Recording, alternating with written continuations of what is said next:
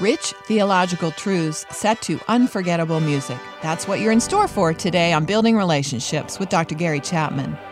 Christmas songs and Christmas carols are all around us. And I think it's a, it's a wonderful way to introduce the gospel in a non threatening way to the world.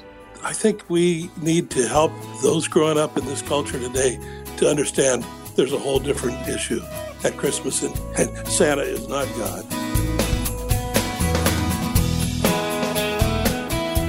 Welcome to Building Relationships with Dr. Gary Chapman, author of the New York Times bestseller, The Five Love Languages. Today, a husband and wife musical team join us to lead us into the hymns and carols of Christmas. David and Barbara Leeman have put together a fantastic resource for this festive time of year. It's titled Hosanna in Excelsis Hymns and Devotions for the Christmas Season. You can find out more at fivelovelanguages.com. This broadcast originally aired last year just before Christmas, so we're coming back to it again this year. I asked Dr. Chapman if it's true that his heart is to help people encounter the real meaning of Christmas.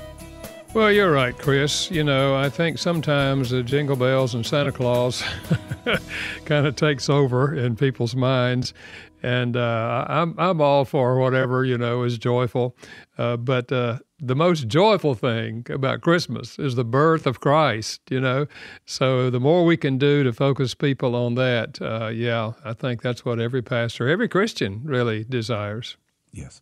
David and Barbara Leeman are both graduates of Biola University School of Music. David's a retired director of music and worship. Barbara has taught music at a private Christian school in uh, Texas. Together, they wrote and published Hosanna Loud Hosannas, which is a student hymnal that's widely used in churches, in Christian schools, and in homes. Our featured resource today, though, is their book, Hosanna in Excelsis Hymns and Devotions for the Christmas Season. I'm holding it in my little hands right now, and it's such a great resource. You can find out more about it at fivelovelanguages.com. Well, David and Barbara, welcome to Building Relationships. Thank you. Thank you so much. It's a great privilege. Uh, David, you and Barbara have uh, created a company and a website called HosannaHymnals.com. Tell us why you started that endeavor. We uh, have always believed that uh, the greatest is what we offer to God, uh, the finest, the best of anything. And we also believe that in regard to music. And so, uh, as uh, Chris mentioned a moment ago, some years ago, we put together a book that we say it's for students of all ages, but it's uh, a list of 115 hymns that uh, include the biographies of the author and composer, and then a devotional about it. Schools have used uh, them as their primary book for chapel. a lot of homeschoolers use it. About two years ago, we felt to, we needed to do one of just Christmas hymns. And so that, uh, along with the student hymnal, uh, has formed this uh, Hosanna Hymnals company. And um, that's what we're doing. Well, I'm excited about this book. I think it's going to help a lot of us uh, focus in on the heart of Christmas. Barbara, why is singing so important? What happens when we sing together? Two really good questions. When I speak to young young moms, first grade moms every year, teaching them why singing is important and why music is important. I said, well, the first thing I think is because it's important to God. Take your take your Bible and open it to the middle and you will find the largest book of the Bible there called the Psalms. It's basically a hymn book right in the middle of the Bible. And these were written to be sung. They're not it's not just poetry, they're psalms to be sung in praise to God. So God has given us this huge um, amount of poetry and beauty to praise Him with. So that's why it's important, number one. Number two, I tell them that it's important that we sing because we are redeemed people. We have a song to sing. The very first hymn recorded in the Bible is in the book of Exodus after the crossing of the Red Sea, and the people had left their enemies behind and they were rejoicing. And the first thing they did was saying, I will sing unto the Lord, for he has triumphed gloriously the horse and rider thrown into the sea. The Lord is my strength and my song, and he has become my salvation. That is our song. We are redeemed people, so it's important that we sing, and it's important that we sing together because it creates a solidarity. the family becomes united, the generations become united. The hymns that we have chosen are cross denominational so that denominations become united in one voice of praising God for our redemption. David, many churches have uh, moved away from traditional hymns and they sing more contemporary songs. Uh, what, what are we missing by not singing the hymns uh, that people have been singing for hundreds of years? if you think of uh, our song canon in churches, what we generally sing, uh, as like a photograph uh, book of history of your family uh, by not singing the hymns, it's as if we've pulled out all the pictures of grandma and grandpa or great grandma and great grandpa and mm. said, we only want to see the people that are alive today. Mm. There's nothing wrong with seeing the people that are alive today or singing or singing contemporary songs. But shouldn't we look at what the legacy was left for us by people who wrote these hymns hundreds, even thousands of years ago that have, are so good. They're so such quality that we still sing them today. They've passed that test of time. So while we think that uh, we can sing all kinds of hymns and psalms and hymns and spiritual songs, according to the Apostle Paul, we wonder if we've left off too many of the ones that uh, really fe- nurture us and feed us, both on the Christian wisdom that uh, people like Charles Wesley, Isaac Watts, and others bring to us, but uh, we we really give uh, only what's contemporary the priority. And there's again nothing wrong with the contemporary. We're not against that. We're just saying don't throw out that which has stood and served us and t- still teaches us today. Yeah, I hear you saying we need the old and the new together. That's right. That's right. Yeah, yeah. And I certainly agree with that. You know, Barbara, you and David created a unique devotional for the Christmas season. Uh, what did you want to show the reader about the songs that you chose? I think a lot of what Dave has just said that we want to bring to them from the Christmas season some of the greatest Christian spiritual poetry that's ever been written we want them to, to learn these songs and pass them down to future generations and preserve them. Secondly, it is so difficult sometimes at Christmas time to focus on what's true and real. Moms are caught up. I raised four children, and I remember the days of I could hardly wait till Christmas was over just because it was so much work and so much stress. And I think that's that's more and more there. So I think that getting into these hymns and these carols and singing them together brings us back to what is true and what is simple and what is good and what is beautiful. Yeah. And the third thing is that I think children first hear about Jesus and understand Jesus at the mm. nativity. They relate to the baby. And when we did our first hymnal, we started with the Christmas section because this is where children start with Jesus as he's a little a, a child and in the manger uh, growing up. And also, Christmas songs and Christmas carols are all around us.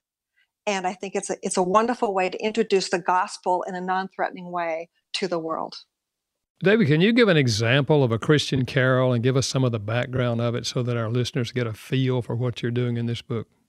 Sure. But even before I do that, if I might, uh, Dr. Chapman, I'd like to uh, add to what Barbara just said the sad thing of our world today is that uh, when you ask many people what's your favorite Christmas song, at least young people and children are going to say Jingle Bells or Santa's Coming to Town. We really believe that this is needed to, to bring back into the home some of the wonderful songs. I think it was John MacArthur that said it's so ironic that uh, Santa Claus has become a godlike character who visits every home, who knows whether you've been naughty or nice. And if you were nice, he gives you a good gift. And if you're naughty, he gives you a coal. I think we need to help those growing up in this culture today to understand there's a whole different issue at Christmas, and, and Santa is not God. And uh, so we we uh, chose songs that not only talk about the birth, but that explain the incarnation because mm-hmm. that's the doctrine that is so vital. I mean, we can't really believe in the resurrection unless we believe in the incarnation that Yeah. God became man. And um, so there's so many carols I could give you example of, but perhaps the finest one, and actually it's very popular, is "Hark the Herald Angels Sing," uh, and it was written by a, a pastor, Charles Wesley. Uh, the music by one of the finest composers in history, Felix Mendelssohn. And what's so remarkable about Hark the Herald Angels Sing is that it's filled with the theology and scripture uh, that tells us what the incarnation was and that gives us the gospel. Veiled in flesh, the Godhead see. Hail the incarnate deity. You know, I sang for a number, a lot of years in a large uh, symphony chorus in Dallas, and uh, was around uh, people of all stripes, denominations, or or, or not. Probably a majority were not believers, and yet we would sing "Hark the Herald Angels Sing" in our con- Christmas concerts, and I always wondered, what in the world do they think this is about? Born to give them second birth. Hmm. they have Yeah. no idea what they're singing. They just happily sing it because it's a pretty tune. But it, if if you look at it as a believer and you uh, study that text, you'll see so many quotations from Scripture packed that uh, really helps people to understand the incarnation. Yeah. And I think in families, as we sing songs like that and discuss them with our children at whatever age they may be, uh, we're helping them understand the concept of God becoming man.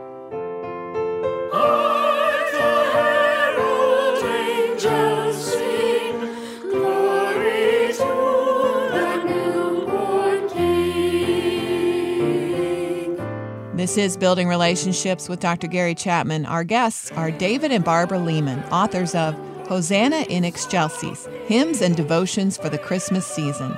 You can find out more at fivelovelanguages.com. Well, coming up, the oldest Christmas hymn, straight ahead on Moody Radio.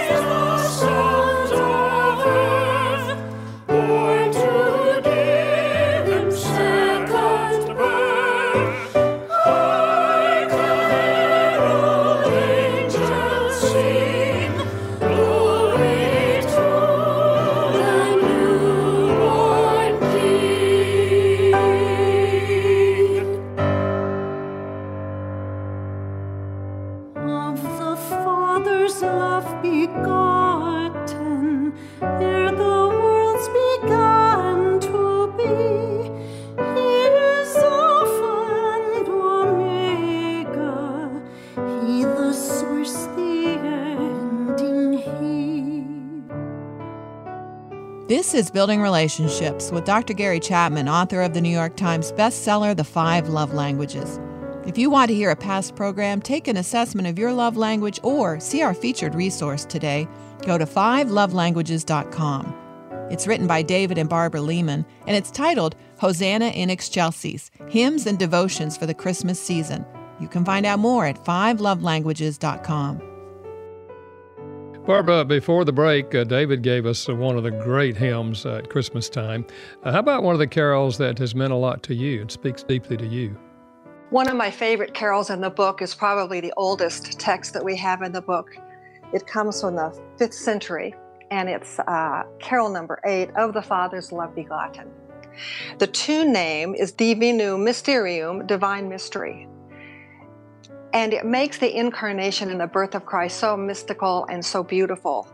Uh, and I love it because it re- basically originates in John 1. In the beginning was the Word, and the Word was with God, and the Word was God. He was in the beginning with God. All things were made through him, and without him was not anything made that was made. In him was life, and the life was the light of men. The light shines in the darkness, and the darkness has not overcome it. And then verse 14, and the Word became flesh and dwelt among us, and we have seen his glory, glory as of the only Son from the Father, full of grace and truth. Those words are are mysterious when you read them in a way, and the carol I think um, underscores that of the Father's love begotten ere the worlds began to be. He is Alpha and Omega. He, the source, the ending. He of the things that are and have been, and that future you shall see, evermore and evermore. It's put to a plain song chant from the 12th century that is so well paired with the words.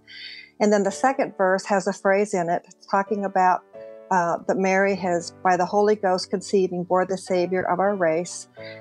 And the babe, the world's Redeemer, first revealed his sacred face. When I first taught that to the children that I was teaching, it, it just grabbed me in a way that suddenly in the manger we had all of human history. We had from the promises and the prophets and the history of Israel. Suddenly the promise was here and it, there was his face right before them. And that just that, uh, explodes my imagination. mm. I think of Simeon in the temple. 400 years of silence he was aware of that be- since they had heard from the prophets, and yet he held in his arms and wanted to behold that sacred face. And what a blessed story that is. In our Christmas chapel that we did every year at my school, this was held a very special place, this particular song. And the children that read that scripture before it uh, from John 1 were a, usually a first grader and a second grader. And these children would read that. It was a service of lessons of carols that we put together for our Christmas program. And after they would read that, we would sing that carol. It was just a very moving and stunning moment in our Mm. in our chapel. Mm, yeah. You know, Barbara, you divided this collection into three sections. T- uh, tell us what they are and why you divided them this way. Well, the Christmas season has three portions to it. And I think in America today, we think about Christmas Day, and that's Christmas is one day of the year. But in the Christian year, it begins four Sundays before Christmas with Advent. Advent is a word that means waiting or coming. And we're celebrating the waiting or the coming not only of Christmas that year, but we're remembering the long wait that Israel had waiting for their Redeemer. And I think it's important that we remember that and we teach our children that. And then I have a little uh, poem again, back to my teaching days Advent, Christmas, Epiphany, Lent, and Easter Alleluia, and a Pentecost event. Christian year, Christian year, celebrate the seasons of the Christian year. As our children learned that every year, it, it helped them. I felt like it helped introduce the gospel story through the life of Christ to children. I did not grow up in a liturgical church that celebrated the different seasons of the Christian year, but I found that I grew to love them as an adult when I understood them better, when I understand the coming of Christ and waiting and lighting the Advent calendars. That brings great meaning and anticipation to something besides opening up presents on Christmas morning. And then, of course, Christmas is our second section, and we call it in our book, we call it the Nativity. This, all the songs in that section starts before Christmas, but they're all songs of the angels and nativity, the story of the birth. And then after Christmas Day begins the season of Epiphany. I think this one is probably the, the least known of the three, the, the three sections or the three uh, seasons of the Christmas year to us. And yet to me, it's wonderful because Epiphany is about the story of the three wise men coming. They follow the light.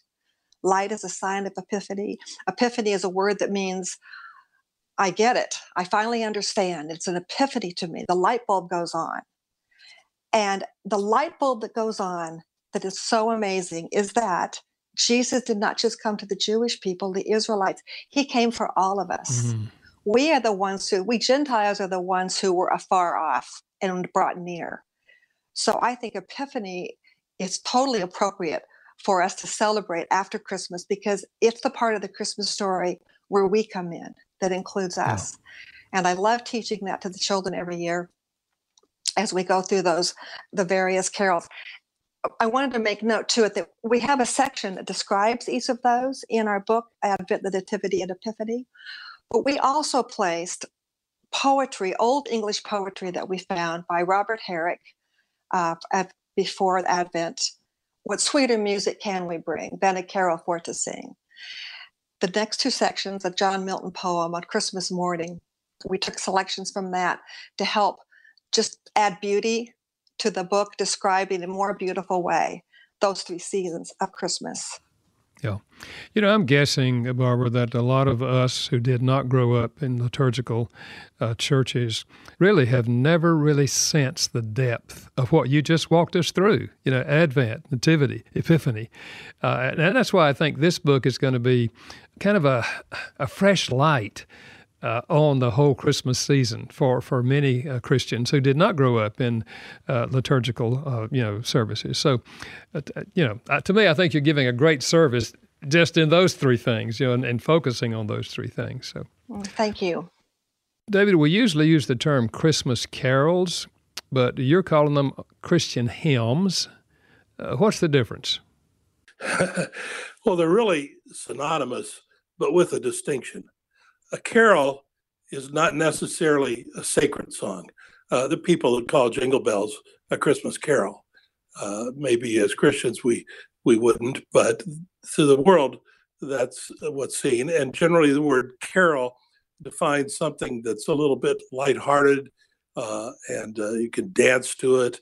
Has has that sense, but uh, these songs in the in the book could be called carols, but we call them hymns because hymns are always a sacred text, a text about a deity, and so that's what they are to us. But again, uh, they're both. Yeah, okay. So we have a choice. we can Sure. sing Christmas hymns or Christmas carols. No, I, I like that distinction because I think you're exactly right. Uh, Barbara, give us another carol and give us the story. Again, this is a carol by association. I love by association. It's called Once in Royal David City. It was written by an Irish woman, Cecil Alexander, who started writing, poetry very young and continued to write. And she decided to do a set of poems to teach children the meaning of each of the phrases of the Apostles' Creed. And she wrote Once in Royal David City for the for the part of the creed that says born of a virgin uh, and laid in a manger, born of the Virgin Mary. And so it begins with telling that, that sweet, simple story. Another word about her that I just wanted to say is that I, I want us to remember that these people who wrote these were they were pro, they were poets, they were learned people. And of this particular author, one time she wrote a poem called The Burial of Moses. And it caused Alfred Lord Tennyson to say that it was one of the few poems by another author that he wished he himself had written. Hmm. And I tell that story just to say it elevates who we're reading and, and the worth of why it is important for us to pay attention to these kind of old dusty poems, maybe that we haven't thought about in a long time. Again, this song is used in the uh, lessons and carol service that King's College does. And uh, each year it begins the, the service. And several years ago, at the um, encouragement of one of our parents, school parents, and board members, his name is Stephen Nielsen. I don't know if any of you are familiar with Stephen, but he's a concert pianist who used to be part of the duo uh, Nielsen and Young. And he Hmm. suggested to me, why don't we do a service of lessons and carols? And then he proceeded to help us each year put this together. And also, he, I just want you to know that the piano recording we have of all these carols is Stephen Nielsen playing. So you can sing as a family, being accompanied by a concert pianist if you care to to do mm-hmm. that. Anyway, at the beginning of the service, we have the service starts with I, my great privilege every year was to choose the child that would learn the first verse and would sing it a cappella, unaccompanied, to begin the service. And the most poignant point of that service to me was after a beautiful prelude. The church is quiet, probably 1,000, 1,200 people sitting in silence, and they're all waiting for one thing. They're waiting to hear that small voice from the back of the room begin a cappella and walk down the aisle singing this one simple, beautiful verse together and alone. And then we join on the second verse, the whole congregation. To me, that was more moving than any Christmas pageant that you could Mm. ever you could ever put on because it was a group of people and parents and students and children joining together and singing that wonderful story and waiting for that moment when the when the uh, story was told. Once in Royal David City stood a lonely manger shed. And then it goes on to talk about Jesus as our childhood pattern, and our eyes at last shall see him. It takes us on to heaven. All of the story is there.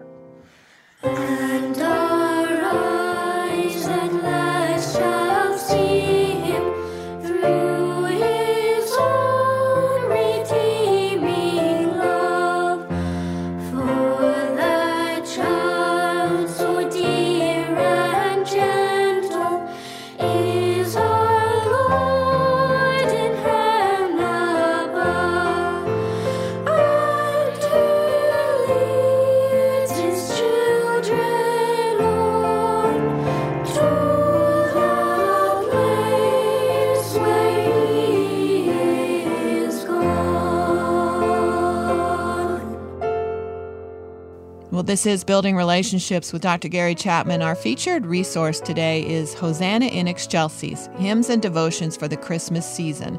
You can find out more at fivelovelanguages.com. You can also hear a podcast of today's program or see when Gary's coming to your area for a seminar. And you can find out more about our guests, David and Barbara Leeman. Just go to fivelovelanguages.com. This is Building Relationships with Dr. Gary Chapman, author of the New York Times bestseller, The Five Love Languages. We're talking with David and Barbara Leeman today about Hosanna in Excelsis, hymns and devotions for the Christmas season. You can find out more at fivelovelanguages.com. Barbara, in this past segment, uh, you gave us a visual picture of a student, a young student, maybe first grader, singing a cappella the first stanza of this song. So we got this picture in our minds now. We're seated there with these 1,200 people. Read that stanza again and let us all experience the truth about which this child is singing. Happily.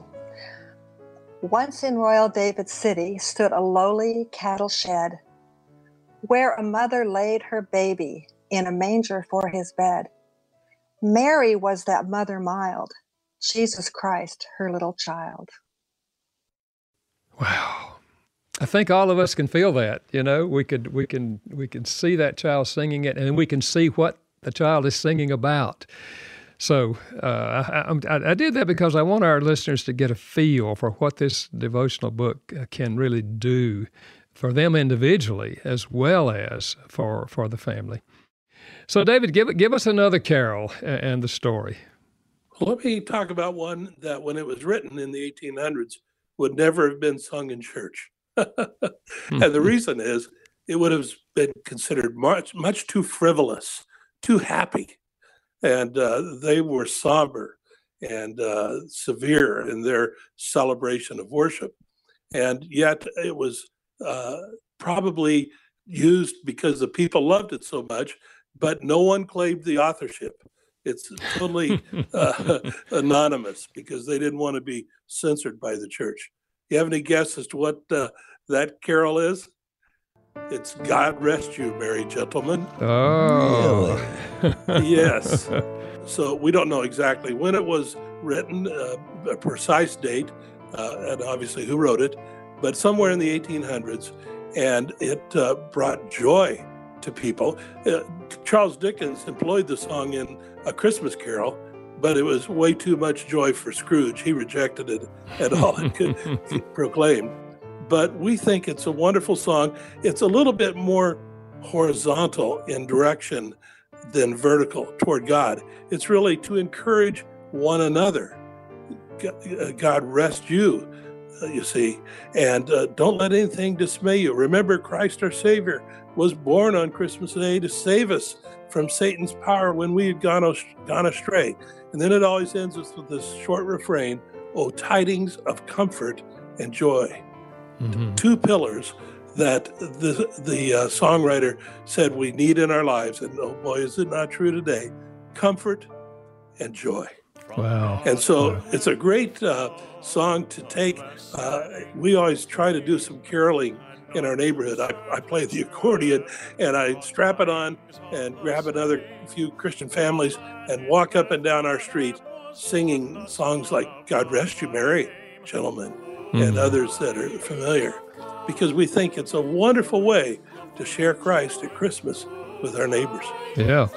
Well, I hope COVID will not keep you from doing that this year. You know, maybe they can stand six feet apart while they sing. Oh, okay. of course, of course. And at least we're outside. Absolutely. You know, Barbara, I know that you have a heart for those who feel intimidated about singing with others, you know, in, in, in a public gathering or maybe sometimes even in the family. And they feel like they can't sing well, uh, you know, and so they're, they're reticent. What, what would you say to those people? Well, the first thing I would say to them is sing. uh, God has given us the gift of song to all people, and every person that can speak can sing. And I think that the culture has given us a different message telling us, well, there are singers and there are listeners. And I often have people say to me, Oh, you don't want to hear me sing. And I would like to say to them, Oh, yes, I would love to hear you sing. Hmm. And I think that the fact is that people feel because of this um, performance mentality that we have had, which has really only been around the last couple hundred years. Um, I think before that, everyone sang more. That was the only music. If Mhm. you wanted music, you provided it for yourself. But that performance mentality has given us a sense that we're being judged by our singing, and no one should ever feel judged by their singing. And so I would simply encourage people, even if you haven't grown up singing or you're not used to it, just just try. You know, just get it out there. I think parents of young children know that your young child can learn to sing. It's much harder as an adult, but little children can all learn to sing. And so I that is that's one of my um, vocations in life is to encourage people to sing. You know, I'm thinking also if you're standing in a congregation singing and you happen to be a musician, I mean, you know, a trained musician, I hope in hearing the person next to you maybe missing a note here or there, you would just say, God bless them. I'm glad they're singing. Amen. Amen. Absolutely. well, David, there's a song you included that I don't think I've ever heard. Uh, why did you include, here's the name of the song, On Jordan's Bank, the Baptist Cry? Well, it's not talking about Baptist by denomination. It's, ta- it- it's talking about John the Baptist, who Oh, obviously yes. had a, very important part in the Christmas story because he was a foreteller of Jesus. And I think he needs to have some recognition for that. Mm, mm. And so this this great hymn, uh, it, it is true. Uh, I'm not surprised you don't know it. Uh, uh, not very many people sing it. Although, would you believe it's found in 145 modern hymnals? Hmm. But it was written in uh, the late 1600s, and uh, by a person who was trying to teach people against some of the doctrines of the Catholic Church, and uh, he it's only the first verse that really refers to John the Baptist. From there on, it goes on to exclaim the Christmas story, the mystery of the incarnation, and uh, it guides us through our repentance that uh, is part of the Advent expression. Hmm. So it is a, in our Advent uh, part of the book, and uh, it, it encourages in the gift of grace by which without we're doomed as flowers, bright for a season, then gone. We know that the only way that our current political issues and social problems uh, will be solved is by the power of, of Christ and the grace of forgiveness. And so it has that all in this book, in this song. And uh, we just felt we have 43 hymns, and it was not easy choosing which ones should go in Mm. this. We stopped at 43 because we wanted one for every day at the beginning of Advent, which is four weeks, the, the Sunday, four weeks before Christmas Day, and then through January 6th, which is the Epiphany. And so uh, that's how we came up with 43. And we tried to use all the most familiar uh, carols, the first Noels and Silent Night and so forth. But then we were able to include a few of these, like on Jordan's Bank, that are not as familiar. To you, O Christ, our praises be, whose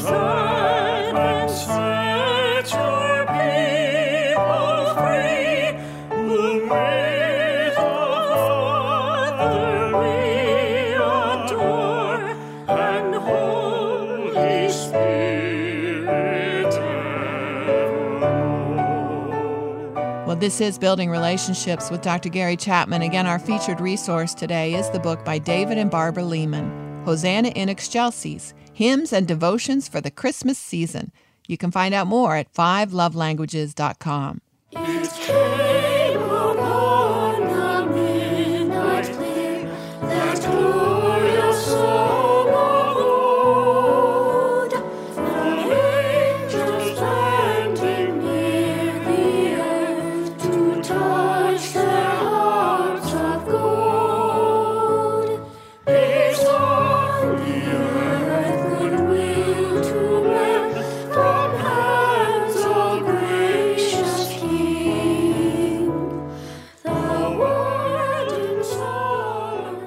Thanks for joining us today for Building Relationships with Dr. Gary Chapman, and thanks for telling a friend about the program too. Maybe you know someone who would benefit from our conversation. You'll find a link to the podcast or stream at fivelovelanguages.com. Plus, you'll see the resource, Hosanna in Excelsis, Hymns and Devotions for the Christmas Season. It's written by our guests, David and Barbara Leeman. Also, the music you're hearing throughout the program is from a recording David and Barbara produced, both instrumental music as well as vocals. And you can find out more about that recording by going to hosannahymnals.com. That's hosannahymnals.com. Barbara, this year has been an unusual year and a difficult year uh, for many, many, many people. Uh, why should these Christmas hymns offer unique encouragement and guidance as we near the end of this year? Well, the message of Christmas is basically a message of hope. Christmas isn't the end of the story, it's the beginning. And the end of the story we haven't experienced yet. We're still looking forward to it. And I think it's important that we remember that. Uh, first of all, that, that, that Jesus Christ is coming. We're still waiting for the second advent. And when he comes, he will, ju- he will, he will rule the world. And that gives me a lot of hope also just i think was thinking that during this time so many churches are not meeting and not singing. Of all the times that we in our homes we want to be singing and we want to be singing this story and we want to be singing the songs of hope what else is going to take our eyes off of what we've been just saturated with uh, for this whole entire year of all the bad news? And so i think that that's it. I think just that because that it's a, it's a uh, a resource that families can use to fill our homes with with the singing and the, and the story of the gospel and the truth of God and the story of Christmas when many of us or many of my friends that I know around the country haven't been going to church. That would be my simple answer. David, give us an example from the book of, of how this might be. Well, another hymn that may not be familiar to a lot of people, it's a, a Lutheran hymn, but it was written uh, in the city of Zittau, Germany, which is near the Czech and Polish borders, probably in around 1638 by a German pastor who was living, and all of the people that he wrote this for were living during what is considered one of the longest and most destructive wars in European religious history. It's known as the Thirty Years' War, in Mhm. which whole regions died of famine and disease, uh, as well as the uh, the, the armies uh, killing. And so there was. We think we have it pretty bad uh, today. Mm. I'm sorry, it's nothing like during the Thirty Years' War in Germany. But this man was able to encourage them to rejoice. Listen to this text. Oh, rejoice, you Christians, loudly, for our joy has now begun. Wondrous things our God has done. Tell abroad his goodness proudly, who our race has honored thus that he deigns to dwell with us. Joy, oh joy beyond all gladness. Christ has done away with sadness. Hence all sorrow and repining, for the Sun of grace is shining. That's just the first verse. Oh, It- it's po- powerful. It is so powerful. And the music that was written to it uh, helps it to be defined like few hymns. It just rises with the encouragement of a melody you can't hardly get out of your head. yeah. and uh, and then it's the prayer. The last stanza: Jesus, guard and guide thy members, fill them with thy boundless grace. Hear their prayers in every place. Fan to flame faith's growing embers. Grant all Christians far and near holy peace, a glad new year. Mm. I just love that. That's a great prayer for us right now. It is. It really is. And one of the reasons we chose it was that uh, 50 years ago, yesterday, Barbara and I uh, were married, Mm. and we had this sung at our wedding because we we loved it so much. And I happen to know that it's also Chris's anniversary yesterday, and so uh, the Fabrys and the Leemans celebrate together that God has given us great joy in our marriages. Well, maybe we should all just sing that right now. or maybe not. Or maybe not. number, number 38 in your book. Uh, Barbara, give us another. Th- these are exciting. Give us another example from the book.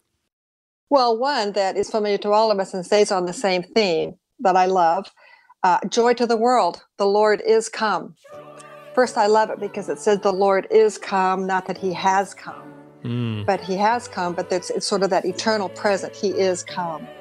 And this is a Christmas carol that we uh, actually begin the season of Epiphany with because there's really no mention of Christmas per se in this carol. It's talking about the Lord coming, but it's not talking about a manger or angels. Um, I'm sure it is ta- referring to the first coming as well as the second. But it's it's taken from Psalm 98, where I sing to the Lord a new song, for He has done marvelous things. His right hand and His holy arm have worked salvation for Him. The Lord has made known His salvation. He has revealed his righteousness in the sight of the nations. Then it goes on to talk about the mountains and the hills and, and heaven and nature saying that that that, uh, that Isaac Watts so wonderfully put into the hymn. Uh, and then it, but it ends with, I love it. It ends with ends with Psalm 98, uh, 9. For he comes to judge the earth, he will judge the world with righteousness and the peoples with equity. And I think all of us just long for that day. We look around us and we, we see who is ruling us and who is in charge, and we long for the day that King Jesus comes back and judges the world in righteousness and equity. He rules the world with truth and grace and makes the nations prove the glories of his righteousness and wonders of his love. And I think that's again, there's our hope that we look for at the end of this year, at the beginning of next year. So that's that's always a favorite hymn for me to sing any time Yeah. of the year. Oh, yeah. Every Christian longs for the coming of Christ again. Yeah. Uh, David, in the 43 hymns that are in this book, uh, we mentioned earlier that there's some of them that people probably will not know. What can they do to learn uh, these hymns and to sing them? Well, I think the easiest way is to get a copy of our recording. Uh, we put all 43 hymns and uh, we recorded them each twice, one with voices, uh, a mother and a father and three children, that so it kind of patterns what the uh, family could sound like, but it also obviously teaches the song. And then right after that is that uh, same song with just a piano for you to sing along. These aren't highly produced with orchestra or anything, they're simple. And so uh, you can both learn them and sing with them if you get a copy of this uh, recording, which is on, by the way, on a USB card. So uh, because it would take way too many CDs, you can download it or stream it, I should say, like from Spotify, but it's limited. They they wouldn't give us that many uh, 80, 86 uh, spaces to Yeah. put our songs on. Yeah. So the best way is to get the USB, plug it into your computer or your uh, whatever you use for listening to music.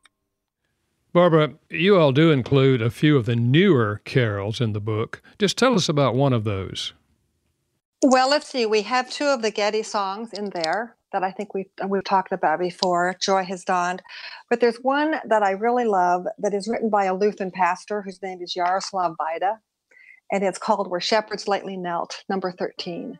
And I think what I love about it is, it, as Dave puts it, uh, it, it sort of puts the the poet into the sandals of the shepherds, being at that nativity scene where shepherds lately knelt and kept the angel's word.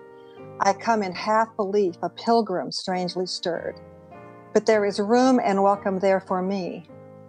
There is room and welcome there for me. It's the third stanza that I love. How should I not have known Isaiah would be there? His prophecy is fulfilled. With pounding heart I stare. A child, a son, the Prince of Peace for me. A child, a son, the Prince of Peace for me. To me, that just says everything. There he is, Mm, in that moment again, Isaiah, all the prophecies that I've read about the Messiah, there they are in that stable, in that manger. yeah, yeah. And it's good to know that there are some folks in our generation who are writing hymns. That's so that's true. good. Yeah, that's powerful. Well, uh, David and Barbara, it's been great to have you with us today on building relationships.